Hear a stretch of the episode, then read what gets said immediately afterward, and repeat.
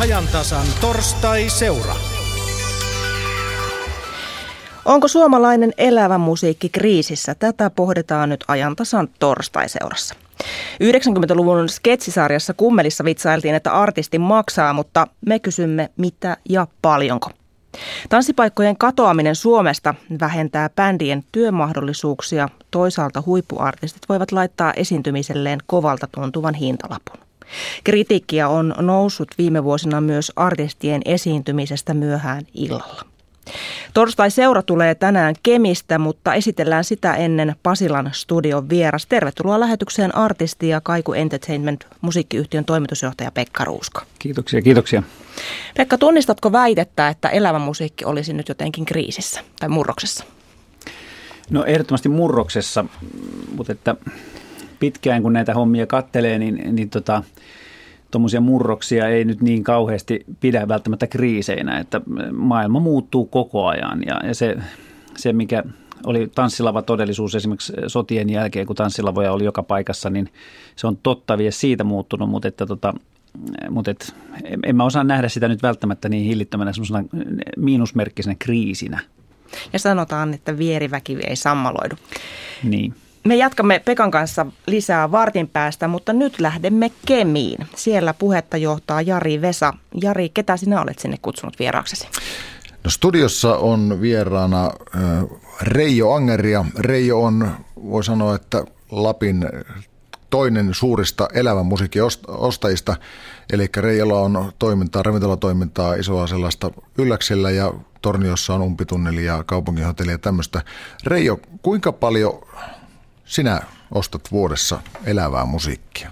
No kaikki yhteenlaskettuna puhutaan niin hotellin tanssipuoli, taikan konserttipuoli, festivaalit. Noin kaksi miljoonaa euroa on ollut semmoinen summa, millä ostetaan tota suoraan sopimuksella ja raiderit päälle. Onko se pelkästään kotimaista? Suurimmaksi osaksi kotimaista, mutta tietyn verran ruotsalaista ja muutamia, muutamia kansainvälisiä eilisen teidän artisteja. Mm. Ja puhelimessa meillä on myös Päivikki Palosari. Palosaari, Päivikkiä voisi tituleerata, miten sitä voisi Levin kuningattareksi. Päivikillä on toimintaa, sulla on useita ravintoloita Levillä, mutta sulla on useita ravintoloita myös Kemissä. Terve Päivikki. Terve, terve. Minkälaisista summista puhutaan sinun kohdalla, kun puhutaan, että ostat elävää musiikkia? No meillä, me ostetaan sitä silloin kevätsesonkina ja tuossa joulun aikaa, että meillä ei ole kesällä ollenkaan, että kyllä tuossa puolentoista miljoonan luokkaa vuodessa. Ja se on suomalaista musiikkia?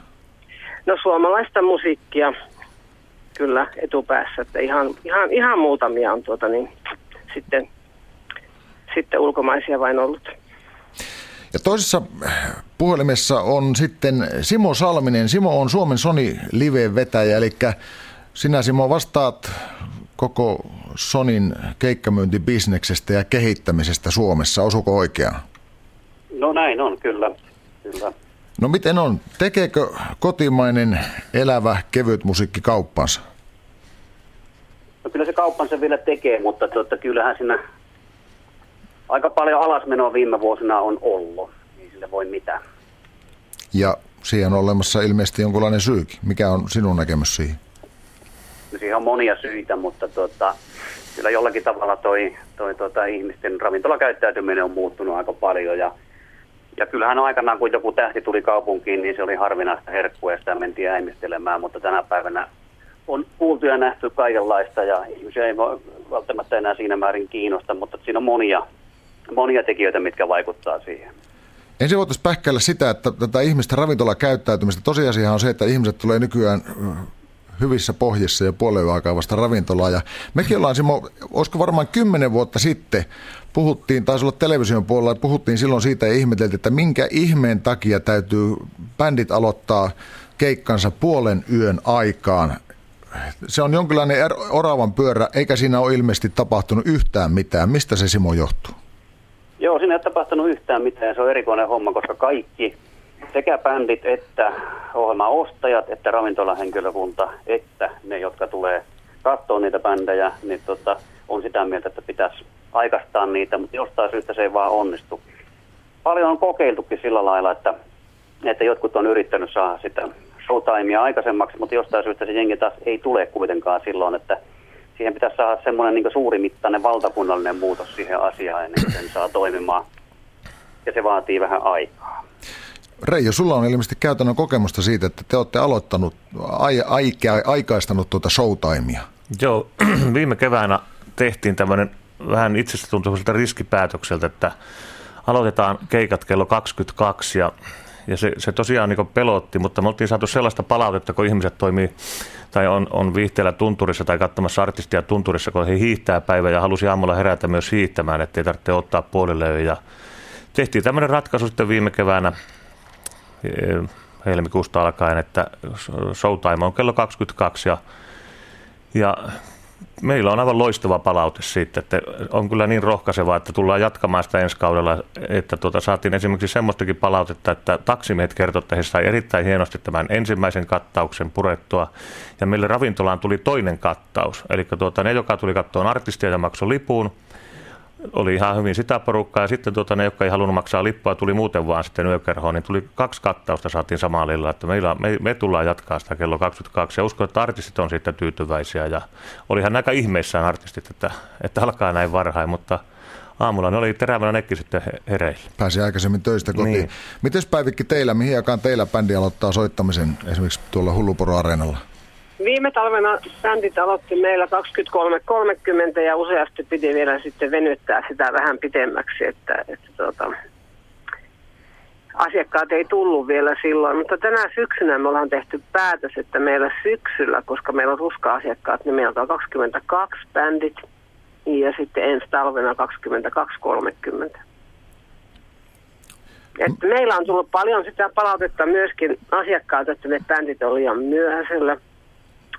Mutta toisaalta asiakkaat on niin aktiivisia tunturissa, että heillä on niin paljon kaikki aktiviteettia, mitä pitää sen yhden päivän aikana ehtiä niin suorittaa täällä. Että ensin on nämä mäki ja kaikki kelkkailut ja muut aktiviteetit ja sitten on afterski ja sitten on vielä saunat ja siellä, siellä mökeissä olemiset ja sitten, sitten pitäisi käydä vielä illallisella ja sitten tulla ravintoloihin. Että siinä on niin monta asiaa, mikä pitäisi sitten mahuttaa sen aikataulun sisälle, että se on ehkä sellainen yksi ongelma – minkä takia ne bändit on alkanut myöhemmin, mutta, mutta kyllä tästä on tullut meille ihan samalla lailla paljon palautetta, että pitäisi olla aikaisemmin. Ja nyt me on tehty se päätös, että meillä on 22-30 ensi talvena. Tämä on semmoinen ikuisuuskysymys. Tästä on tosiaan puhuttu siis varmaan 10-15 vuotta. Siinä vaiheessa, kun ravintoloiden aukeoloajat piteenivät tuonne puoli neljä asti. No viime lumien aikana sisäministeri Päivi Räsänen esitti, että ravintoloiden aukeoloaikoja pitäisi muuttaa. Eli tavallaan panna paarit kiinni aikaisemmin. No sitä kautta varmaan esiintyjien aloitusaikakin olisi aikaisempi, mutta ilmeisesti hän oli väärä henkilö siihen esittämään tämmöistä asiaa, koska ryöppy oli aivan valtava. Mutta onko se sitten se ratkaisu vai minkä takia tässä nyt on näin pitkään mietitty tätä, jos joka puolta tulee sitä myönteistä palautetta, että jos aikaisemmin aloitetaan esiintymiset viikollakin, niin ihmiset pääsee ajoissa pois. Ja muun muassa eilisessä ilta, iltalehdessä, niin Emma Numminen ihmetteli tätä myöhäistä esiintymisaikaa ja kertoi, että Saksassa klubikeikat alkavat ilta kahdeksalta. Keikka on ohi, niin he itsekin menee juttelee ihmisten kanssa tämmöistä näin, niin miksi tätä, miksi tätä hommaa ei saada, ole saatu aikaiseksi? Nyt teillä ilmeisesti teillä on tarkoitus tehdä tästä totta. Kuka vastaa? Mä voin vastata ainakin sen verran siihen asiaan, että tuota, vielä tuossakin on niin eroa se, että miten, miten ihmiset käyttäytyy tunturissa silloin, kun ne on lomalla tai ne on laivalla tai jossakin semmoisessa semmoisessa paikassa, niin tota, siinä on vielä suuri muutos siihen, miten tota, ihmiset käyttäytyy kaupunkiravintoloissa. Ja varsinkin arkiiltoina. Arkiiltoinahan se nimenomaan se ongelma on, ja sen takia nämä kaupunkikapakat on näivettynyt, koska siellä arkiiltoina ei käy ketään. Että tuota, niin, kaupunkipaikat on eri, ja siellä se ongelma on suurempi saada se porukka niin liikkeelle aikaisin. Ja mm. sehän se olisi, että jos ne arkiiltana saataisiin aikaisin, aikaisin se showtime ja jengi tulisi, ne voisi jopa mennä seuraavana päivänä töihin vielä pirteinä. Että se on se suuri ongelma, minkä takia tuota, tämä, tämä koko elämän musiikki kaupunkikapakoissa on aika tavalla näivettä. Kuinka iso ero se Reijo on, jos vertaat tunturia ja kaupunkia? Kyllä se niin riippuu vähän mistä kaupungista puhuu. Itse olin käymässä Helsingissä ja lähdin Tavastialle kattoon keikkaa ja otin pirssiä ja pyyhkäsin Tavastiin, niin siellä oli siivousvalot päällä ja siellä siivottiin. Että tuota, tämä, tämä niin pienemmissä kaupungissa, niin ei se, ei se, ei se väki, en, en ole tohi ottaa ensimmäistä siirtoa siinä, että olen siellä pikkukaupungissa siirtämässä showtimea kello 22. Mm. Että se nyt vaatisi, niin kuin, eikä tämä, tämä, niin tämä aika, tuleeko aikamerkki puoli neljä tai puoli kaksi, eli rajakaupungissa toimiessa, niin tämä oli aivan hullunkurinen päätös, että, että tuota, aikamerkki tulee kello puoli kaksi. Kaikki ravintolatoiminto siirtyisi Ruotsin puolelle, jossa kello tulisi, olisi tunnin jäljessä ja ravintolat menisi kiinni puoli viisi. Eli se tunnilla jatkus rajaseudulla tämä, että se ei ole ainakaan ratkaisu paikkakunnasta riippuen. Mm. Ja niin kuin sanottu, niin se on kaikki ammattikuntia ihan tarjoilijoista, siivoista, taksimiehistä, portsareista, kaikista. Niin kuitenkin se olisi jonkunlainen varmaan helpotus se, että ei ainakaan tuo aukioloaikojen pitentäminen, vaan lyhentäminen, vai mitä Päivikki sanot? No kyllä sitä olisi mieltä, että Suomessa meitä niin paljon joka puolelta aina, aina tuota niin, siis ollaan, ollaan tota niin, laittamassa meitä raameihin, että kyllä minusta nyt yritysten pitäisi itse saada se päättää, että milloin he on auki tai milloin he on kiinni. Että emme sitä lähtisi, että yhteiskunnan puolelta tulisi nämä päätökset, mutta, mutta ihan selkeästi on huomattu kyllä se, että, että asiakkailla on, on tuota niin, tarvetta saada sitä musiikkia vähän aikaisemmaksi, mutta että sitten tämä toinen ongelma, että miten se kaikki tekeminen ei sen yhden vuorokauden aikana aikana laittaa sitten näille, nämä tunnit meinaa loppua kesken siitä. Ja kuitenkin asiakkaiden se viipymä näissä, näissä tuntureissa, sehän on lyhentynyt, että ei he enää ole täällä seitsemän päivää, että he on ehkä kolme tai neljä päivää. Ja se, se antaa vielä enempi sitten, sitten ongelmia siihen, että ei kaikki asiat tehdä sinä mm. aikana. Meillä on myös netissä keskustelu tästä aiheesta ja siellä nimimerkki Sari toteaa se, että suomalaisen livemusiikkikulttuuri on jotenkin aina kuulunut tämä känniin ja keikkaa katsomaan tyyli, joka on omiaan sekoittamaan soppaa. Yle, yleisö tulee katsomaan keikkaa viime tingassa, takahuoneessa taas bändi odottaa ja odottaa, kunnes yleisö on tarpeeksi ja keikan voi aloittaa. Eli tämä on tämmöinen oravan pyörä. Ja sitten se, että tuota, ravintolalle nämä isot keikat eivät välttämättä ole mikään kultakaivos. Alkuilta on hiljasta ja näin poispäin. Mutta miten sitten suomalainen elävä musiikki, niin onko sanotaan, että ykkösketju hinnoittelemassa itseään pihalle. Simppa Simo Salminen, niin jos puhutaan Suomen ihan ykkösartisteista, ykkösbändeistä, niin minkälaisissa summissa liikutaan? Sanotaan, että kesäviikonloppuna, kun bändi lähtee keikalle, mitkä on ne huippulukemat? No en ihan tarkkaan, tarkkaan määrittele huippulukemia, mutta kyllä nyt siellä 10-20 000 välissä kuitenkin liikutaan. Nyt mä puhun niin normikeikosta enkä festarikeikosta, se on taas toinen sarka se, mutta tota, niin kyllä me siellä haarukassa liikutaan ja, ja se tarkoittaa sitä, että se rajoittaa sen paikkamäärän, siis ravintolat ja tämän tyyppiset paikat niin aika pieneen, että se, se vaatii ison paikan, että ylipäätään millään lipuhinnalla pystytään sitä niin realistisesti pyörittämään. Pikkupaareihin ei niitä bändejä pystyy ja solisteja pystyy ottaa. Rei, jos 15 000 maksaa esiintyä, niin paljonko siinä pitää olla yleisöä, että se tulee takaisin. Ettei no se riippuu lipun hinnasta tietenkin, mutta täytyy laskea, että kyllä, kyllä se on niin vaikea lipun hinnalla saada välttämättä sitä bändiä. Että kyllä se täytyy sitten repiä jostakin oheismyynnistä sitten osaa, jos ei tule. Että se nyt laskee sillä, että parikymppiä nyt ne on suurin piirtein tänä päivänä liput. Ja sanotaan noista Suomen kär, terävin kärki, niin joka pystyy pyytämään, joka sitten varmasti myy, jotka tohtii ottaa, niin kyllä ne on hyvin kapea se kärki, että pystyisi kymmenen nimeä luettelemaan, josta pystyy tohti heti niin lonkalta maksaa tuon hinnan, mitä tuossa äsken mainittiin, niin se kärki on kapea. Mm. Päivikki, mikä on lipuhinnassa kipukynnys? Minkä ihmiset on valmiit vielä maksaa, jos puhutaan niin ihan ykkösketjusta? No kyllä ne liput tarvii olla nykyisin jo 20-25 euroakin, niin se, se on niin kuin liian paljon, että se selvästi näkee sitten sen, että, että jos ei ole jotakin Nightwish-tyyppistä bändiä, että on jotakin vähän, vähän, vähän tavallisempaa, niin, niin kyllä se on kato sitten siinä lippuluukulla. Että se on ongelma, koska se ei ole se keikkaliksan hinta se ainoa hinta, mitä, mitä bändistä tulee maksaa. Että siihenhän tarvii olla sitten lipun myyjiä. Meillä esimerkiksi vielä äänimiehiä, valomiehiä oman talon takaa, plus koko äänentoistolaitteisto, plus matkat, plus kantajat. kantajat, matkat, meikkaajat. Sinne tulee paita myyjää, ihan siis kaikkea mahdollista. Että siis, ja sitten hotellihuoneet, koska se, se, sekin vielä monta kertaa, että pitäisi olla yhden hengen huoneet ja kuitenkin kuitenkin se on just se sesonkin hetki, milloin, milloin meilläkin ehkä huoneet menisi kaupaksi. Eli niillähän on silloin hinta, en ole ilmaisia ne huoneetkaan. Että täällä kun ollaan siis kaukana Jumalan selän takana näissä paikoissa, niin, niin täällähän ei ole sama asia kuin esimerkiksi jossakin Vantaalla tai Helsingissä, että bändit menevät oma, omiin koteihinsa. Ja se, tässä tullaan nyt sitten siihen, puhutaan raidereista, eli tämmöistä takahuonetarjelusta ja tausta sopi, tai sovitusta taustapalvelusta ja tämmöisistä asioista näin. Ja voisi sanoa, että nämä vanhan liiton viihdyttäjät, muun muassa Katri Helänä jossakin haastattelussa vastasi, että raideri, mikä se on, että hän on tyytyväinen, jos saa kupin kahvia illan aikana ja Tänään haastattelimme Taikakuun Janne Raappanaa ja kyseltiin Jannelta, että mikä on, teidän, mikä on Taikakuun Raiderissa, mitä siinä lukee. Ei siinä oikeastaan lue mitään. Jos siinä lukee jotakin, niin sais, jos saisi neljä kuivaa tai puhasta pyyhettä taakse ja jos majo, talo tarjoaa majoituksen, niin jos vaikka savuttomat huoneet. Mutta tämä raiderimaailma on Reijo ilmeisesti semmoinen sitten, että se, se jo, joillakin on vähän niin kuin karannut jopa käsistä. No tuossa lähteessä ruopasin sopimusmakin ja katsoin parin kolmen vuoden takaisin raiderit otin, että olisiko tässä nyt 50 raideria mulla pöydällä ja ja kyllä ne on aika yksi yhteen nämä raiderit, mitä näissä lukee, että voisinko tässä esimerkiksi lukea Otapa anonyyminä. Tässä on yksi ihan keskiverto suomalainen rockbändi.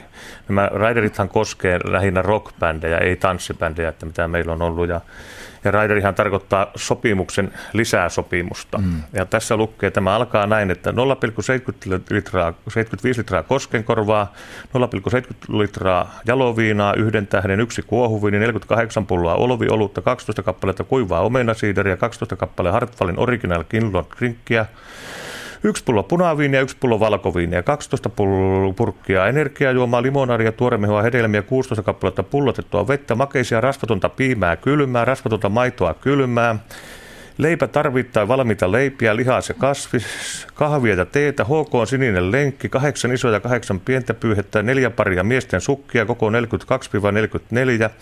Neljät miesten bokserit, kokoot SML, koottava sotilashenkinen kulkuneuvo. Sen lisäksi siellä meillä on vielä, siis liittyykö tämä enää millään lailla musiikki ja työnteko? Ilmeisesti musiikki, musikantit ja soittajat on ainoa ammattikunta, joka vaatii viinat työpaikalle ja vaatii, että yövytään. Pasilan studiossa on Pekka Ruuska ja Pekka on aikoinaan kiertänyt ympäri Suomea ja myös gospel maailmassa. Minkälaisia raidereita Pekka siihen gospel-maailmaan aikoinaan liittyy? No Gospel Riderit oli aika, aika erilaisia, että kyllä toi pani vähän hymyilyttämään ihan meikäläistäkin, että, että tota niin, Tuossa toi on jo aika, aika keulivaa raideria, että ei ainakaan gospel-kuvioissa ole mitään tuommoista, siellä ei ollut kyllä yhtään mitään. Puhtaita kalsareita ei pyydetty. Ei pyydetty. Tuossa Kemin keskustelussa aika paljon esille nousi tuo ravintolakäyttäytymisen muuttuminen ja pohdittiin sitä, että miksi näiden keikkojen aikaistaminen ei onnistu. Niin Pekka Ruuska, sinä olet pitkän linjan artisti ja nyt siis johdat musiikkiyhtiötä, niin mikä on sinun näkemyksesi? Minkä takia se ei onnistu, että sitä veivataan monta vuotta, että aikaisemmaksi pitäisi saada, mutta ei onnistu? No se on hauska kuulla kuitenkin, että noita kokeiluja tehdään. Ja mäkin on ollut esimerkiksi Tiikarialaisen konsertti Helsingin Tavastialla alkoi kello 20 ja, ja siellä oli tupa täysi ihmisiä ja kaikki oli ihanaa. Että tota, kyllä, kyllä sitä yritystä on ja, ja kyllä se varmasti vähitellen onnistuu, mutta siinä on semmoinen tietysti parin, en tiedä milloin tämä on alkanut, ainakin pari 30 vuotta mä muistan, että nämä keikat on alkanut klubitilanteessa hyvin myöhään ja se on jossain vaiheessa vielä myöhenty. ensin se oli 10 se standardi, sitten se myöheni 19 ja lopulta viikonloppuisin 18 ja jopa sen yli. Ja tota, siinä on semmoinen kerta kaikkiaan semmoinen pinttynyt käyttäytymiskulttuuri ja se on just tämä, että kuka, kuka uskaltaa tehdä sen ensimmäisen liikkeen, että ihmisetkin on tottunut jo siihen, ne on tullut tämmöisiä niin kuin pohjeenottosysteemeitä, mennään ensin jokin muuhun kapakkaan tai otetaan, otetaan himassa vähän vauhtia ja näin, että tota, mahdoton sanoa, mutta musta tuntuu, että jos ravintoloitsijat vaan uskaltaisi vähän tiedotusta ja, ja sitten tota, niin kyllä se siitä lähtisi. Nämä Päivikki Palosaaren mainitsemat ää, asiat on sitten niin kuin asia erikseen, mutta jos puhutaan tämmöisestä niin kuin kaupunkikulttuurista, niin kyllä se, ei sen pitäisi olla mahdotonta. Niin teatterit aloittavat esityksensä siinä seitsemän kulmilta, niin voisiko, toimisiko se niin, että joku ilmoittaisi, ravintoloitsija ilmoittaisi, että keikka alkaa kello seitsemän illalla. Kyllä, ja näin on tehtykin, ja se, se on kyse myös tiedotuksesta, että ihmisten pitää oppia, niin kuin se, että, että ne ei, ei niin kuin vanhasta tottumuksesta tuu sinne, ei käy noin, että on siivousvalot päällä, niin kuin tuossa sanottiin. Mm. Sinun musiikkiyhtiössäsi yksi osa on ohjelmatoimisto, joka myy eri artistien keikkoja, ja tuolta, tuolta, tuolta Kemin suunnalta tuli vähän kritiikkiä siitä, että keikkapalkkiot olisivat vähän liian kovia, niin onko kritiikki sinusta aiheellista? No kyllähän se on aiheellista silloin, kun tuossa to, tuli aika kovia lukuja, että jos puhutaan, puhutaan tota noin, niin todellakin siis lähes 20 tonnia, jokainen pystyy laskemaan, että, että sitten ollaan jo aika isoissa keikkapaikoissa. Siis silloinhan se on liian kova keikka, keikkapalkkio, jos esimerkiksi järjestäjä, jonka on tarkoitus sitten myöhemminkin niitä keikkoja järjestää, niin kärsii, tai hänen niin kuin riskinsä on kohtuuttoman suuri. Että jos halutaan semmoinen kertarahastus, niin, niin se, se on silloin liian kova. Se ei ole sitten niin yhteinen etu, koko järjestelmä kärsii. Tietysti periaatteessa mennään kysynnän ja tarjonnan lakien mukaan. Niin kaikille pitäisi jäädä sitä keikasta hyvä mieli. Kaikille pitäisi jäädä hyvä mieli, joo. Ja, ja tota, ei, ole, ei ole ohjelmatoimiston eli ohjelmamyyjän eikä artistin etu ottaa aina sitä ihan viimeistä hintaa, koska sitten, sitten jos, jos tappio on huomattava siellä järjestäjäpäässä, niin kyllä sitten katsotaan aika monta kertaa ennen, ennen kuin se sama artisti otetaan uudestaan sinne keikalle. No avataan tätä, avataan tätä hintapolitiikkaa vähän. Sinä olet myynyt ura, urasi aikana esimerkiksi omia keikkojasi. Niin mistä artistin keikka summa, niin mistä se koostuu?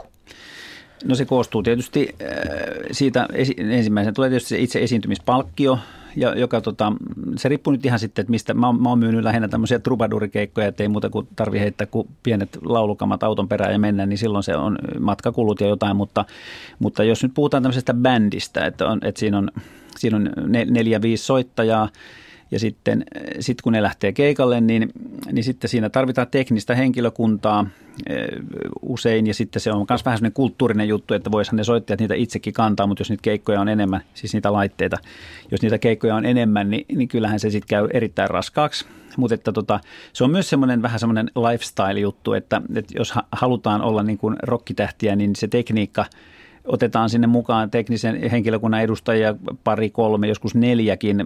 Ja, ja tota, se on osa sitä, että se on niin kuin mahtavaa, että ollaan siellä keikalla, niin siinä on vähän semmoista elvistelyä saattaa olla mukana, mutta mut se on myös ihan käytännöllistä. No jokaiselle näille pitää maksaa palkka.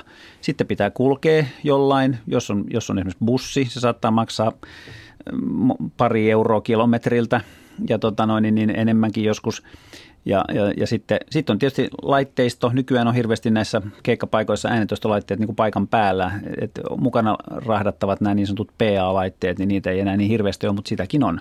Ja näille kaikille kertyy sitten kulu, kuluja ja tota, siitä yhteensä sitten mennään niin, että helposti puolet on, on sitä kulunkia siitä, että, että niitä jakajia on aika monta, jos on tämmöinen isompi sirkus liikenteessä. Kuinka helppo on karsia tämmöisistä kuluista? Onko se tämmöinen asennekysymys, että ei mennyt, kun me ollaan rokkitähtiä, niin ei haluta? No siinä on tietysti sitäkin. Että mä, mä muistan itse silloin, kun mä, mä kiivaimmin tein keikkoja, niin me oltiin sen verran, sen verran niin kuin ehkä nuukia, että me, me mentiin semmoisella hyvin pienellä – kattauksella, joskus jopa ilman mitään teknistä henkilökuntaa. Ja meillä oli hyvin sellaiset niin kuin minimilaitteet, ne riitti melkein kaikkiin Suomen keikkapaikkoihin ja me saatiin sitten enemmän, enemmän rahaa, mutta olihan se sitten ehkä jonkun toisen mielestä vähän ankeeta. Me oltiin jo vähän tuommoisia 30 perheellisiä miehiä, niin me haluttiin sitten myös rahaa. Et sitä pystyy jonkun verran äh, vaikuttamaan. Siinä on myös sellaisia kulttuurisia asioita, että se ei tunnu oikein keikkailulta, jos itse pitää niitä kaappeja siellä kannella. Selkä vääränä. Pidemmän päälle se on hyvin raskasta yrittää hoitaa mm. niitä molempia hommia kyllä. Mm. Kuinka suuri rooli tässä hinnanmäärityksessä on sitten sillä keikkamyyjällä? No kyllähän keikkamyyjällä on, on sillä tavalla isokin rooli, että keikkamyyjän oma ansainta perustuu prosenttiosuuteen siitä saadusta hinnasta. Eli hänellä on niin oma, oma intressi siinä saada se tietysti mahdollisimman itselleen hyvä, hyvä palkkio siitä, mutta siinä on sama, että ahneus voi kostautua, että sitten – sitten jos myyjäkin tunnetaan semmoisena viimeisen hinnan vetäjänä, niin voi, sitä kauppaa ei sitten synny jatkossa niin, niin hyvin. Että se on semmoista yhteispeliä, mutta että kyllä keikkamyyjä saattaa olla se, joka niin kuin määrittelee sen hintatason. Että tunnen artisteja, jotka oli semmoisella kokemattomalla keikkamyyjällä ja siirtyi sitten kokeneemmalle, kun samalla vähän suosio nousi, niin se keikkahinta tuplaantui ja ylikin, kun, kun tämä kokeneempi tiesi, mitä tämmöisestä artistit voi pyytää.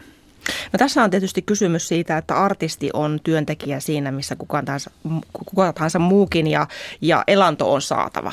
Ja se elanto koostuu monesta eri tulonlähteestä, tulee levymyynnistä, tulee keikoista, tekijänoikeuskorvauksista, niin miten hyvin musiikilla elää tänä päivänä Suomessa? No jaa, se riippuu ihan tasan siitä, keneltä kysytään. Syvä huokaus. Jotkut, jotkut elää oikeinkin mukavasti, pystyy periodittamaan omaa elämäänsä, saattaa olla vuoden tekemättä mitään, vähän tuumailla, kuljeskella pitkin rantoja ja miettiä, että mistä teki seuraavat laulunsa.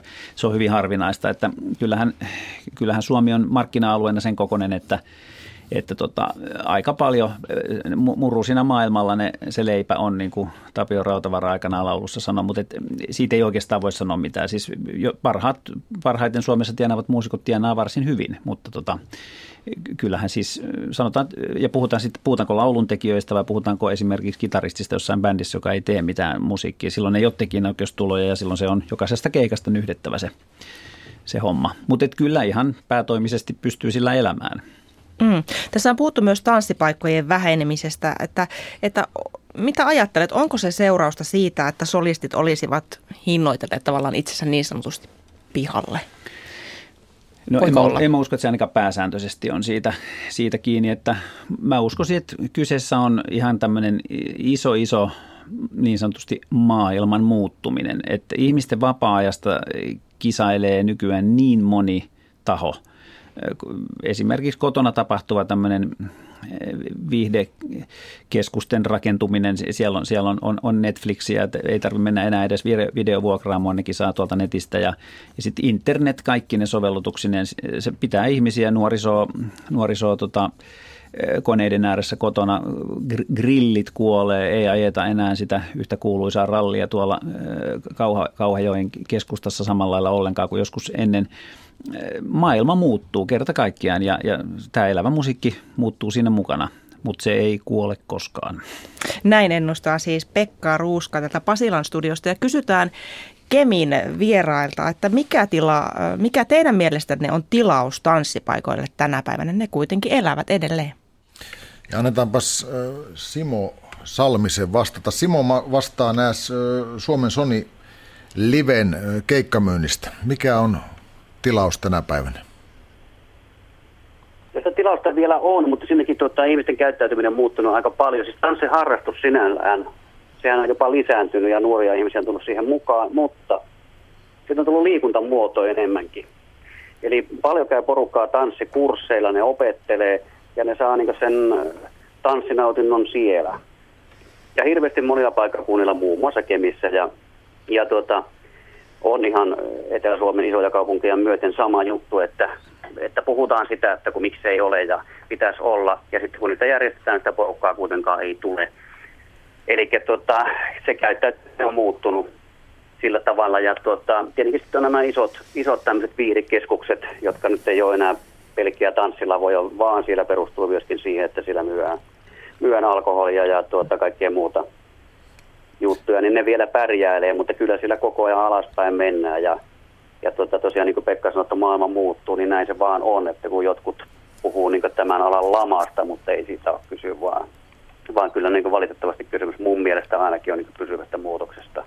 Mutta Reijolla, Reijo Angaria, sulla on kokemusta myös juuri siitä, että tuota, tavallaan tänä päivänä ravintolassa tanssien pyörittäminen ei ole välttämättä bisnestä. Ihmiset tulee harrastaa liikuntaa. Joo, kyllä se ainakin, ainakin me, me siniteltiin vielä neljä vuotta, kun muut lähialueen ravintolat lopetti Rovaniemi, Kemi, täältä niin pääsääntöisesti hotellin yhteydessä olevat tanssiorkesterit. Ja, ja kyllä se oli tervajuontia se, että, että muuten mulla ei ole kosketuspintaa näihin tanssilavoihin kyllä. Että, mutta tuota, tämmöisen hotelliravintolan yhteydessä, niin se, se oli kyllä ihan, ihan toivoton. Päivikki, Mites tuota, Päivikki Palosaari on siis toisessa puhelimessa siinä, niin onko tänä päivänä elävän muus, musiikin ostaminen, ravintolatoiminta elävällä, elävällä bändillä, elävällä solistilla, niin onko se hyvä bisnes? Se, on ollut, se ei ole ollut bisnes enää useampaan vuoteen, että, että tuota, niin, sitä ei voi enää, enää ei voi tuota, lipunmyynnillä maksaa bändiä Ja kuitenkin kaikki me tiedämme, että joka ikinen ihminen Suomen maassakin osaa jo tietää sen, että miten oluttuoppi hinnoiteltaisiin, niin siitäkin on ihan mahdottomuus melkein sitä oheismyynnistä saada sitä rahaa, että, että täytyy koko ajan keikkua vain sen kanssa, että mitä uskaltaa ottaa ja, ja että mistä pienimmän tappion saisi. Tämähän, tämähän tällä hetkellä on. Ja varmaan täytyy olla aika tarkka aisti nenä navigaattorit ja tietää, että kuka on nousussa, kuka vetää ja näin poispäin. Tässä kohtaa kiitän teitä keskustelijoita Päivikki Palosaari, Reijo Anger ja Simo Salminen ja keskustelu jatkuu netissä. Kiitos. Kiitos. Kiitos. Ja kiitoksia sinne Kemiin, Jari Vesa. Täällä Pasilan studiossa on Pekka Ruuska. Kysytään sinulta vielä tuo artistin näkökulma lyhyesti, että minkälaista on esiintyä, jos ihmiset on tanssipaikalla harrastamassa liikuntaa?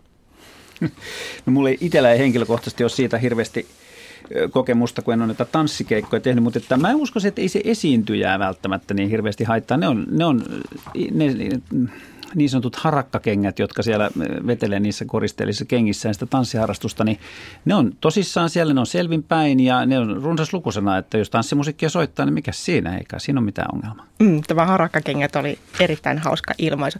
Kiitoksia Pekka Ruuska, että pääsit, pääsit paikalle puhumaan elävän musiikin tilasta.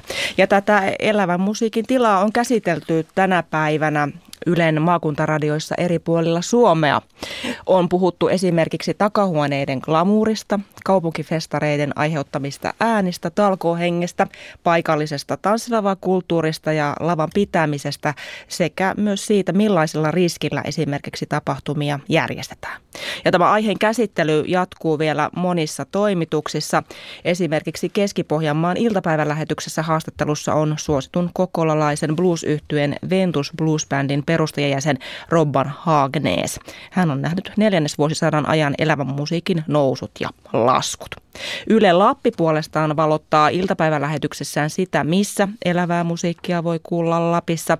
Ja Kymenlaakson toimituksen jututettavana on puolestaan mies, joka tuntee lavat laivoilla, ravintoloissa ja metsän siimeksessä äänessä on tangokuningas Jukka Hallikainen. Ja Turussa Aura Auraviihteen johtaja Henri Kulmala kertoo hinnoista ja siitä, miten bisnes on muuttunut vuosien varrella.